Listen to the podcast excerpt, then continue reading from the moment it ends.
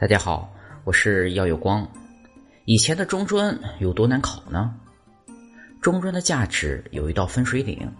一九九二年之前，初中毕业生考上中专的难度不比现在的考上九八五的难度低。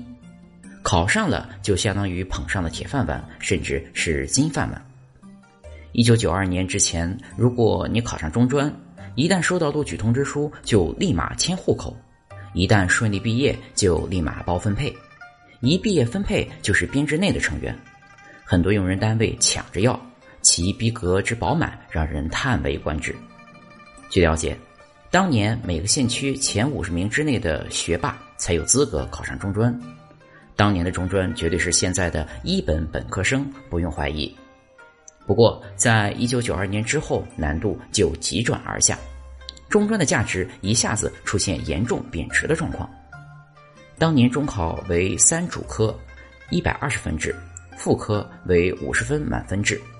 某一位考生回忆，他的成绩算是偏中，数学全满分，语文一百一十三分，英语差才一百零八分，其他副科化学、物理全部满分。就这分数，考中专都排不上号。随着时代的进步，中专生的知识储备量越来越不能在这个社会存活。人们开始向往更高的学历，不过现在的高学历水水分是越来越充足，这也毋庸置疑。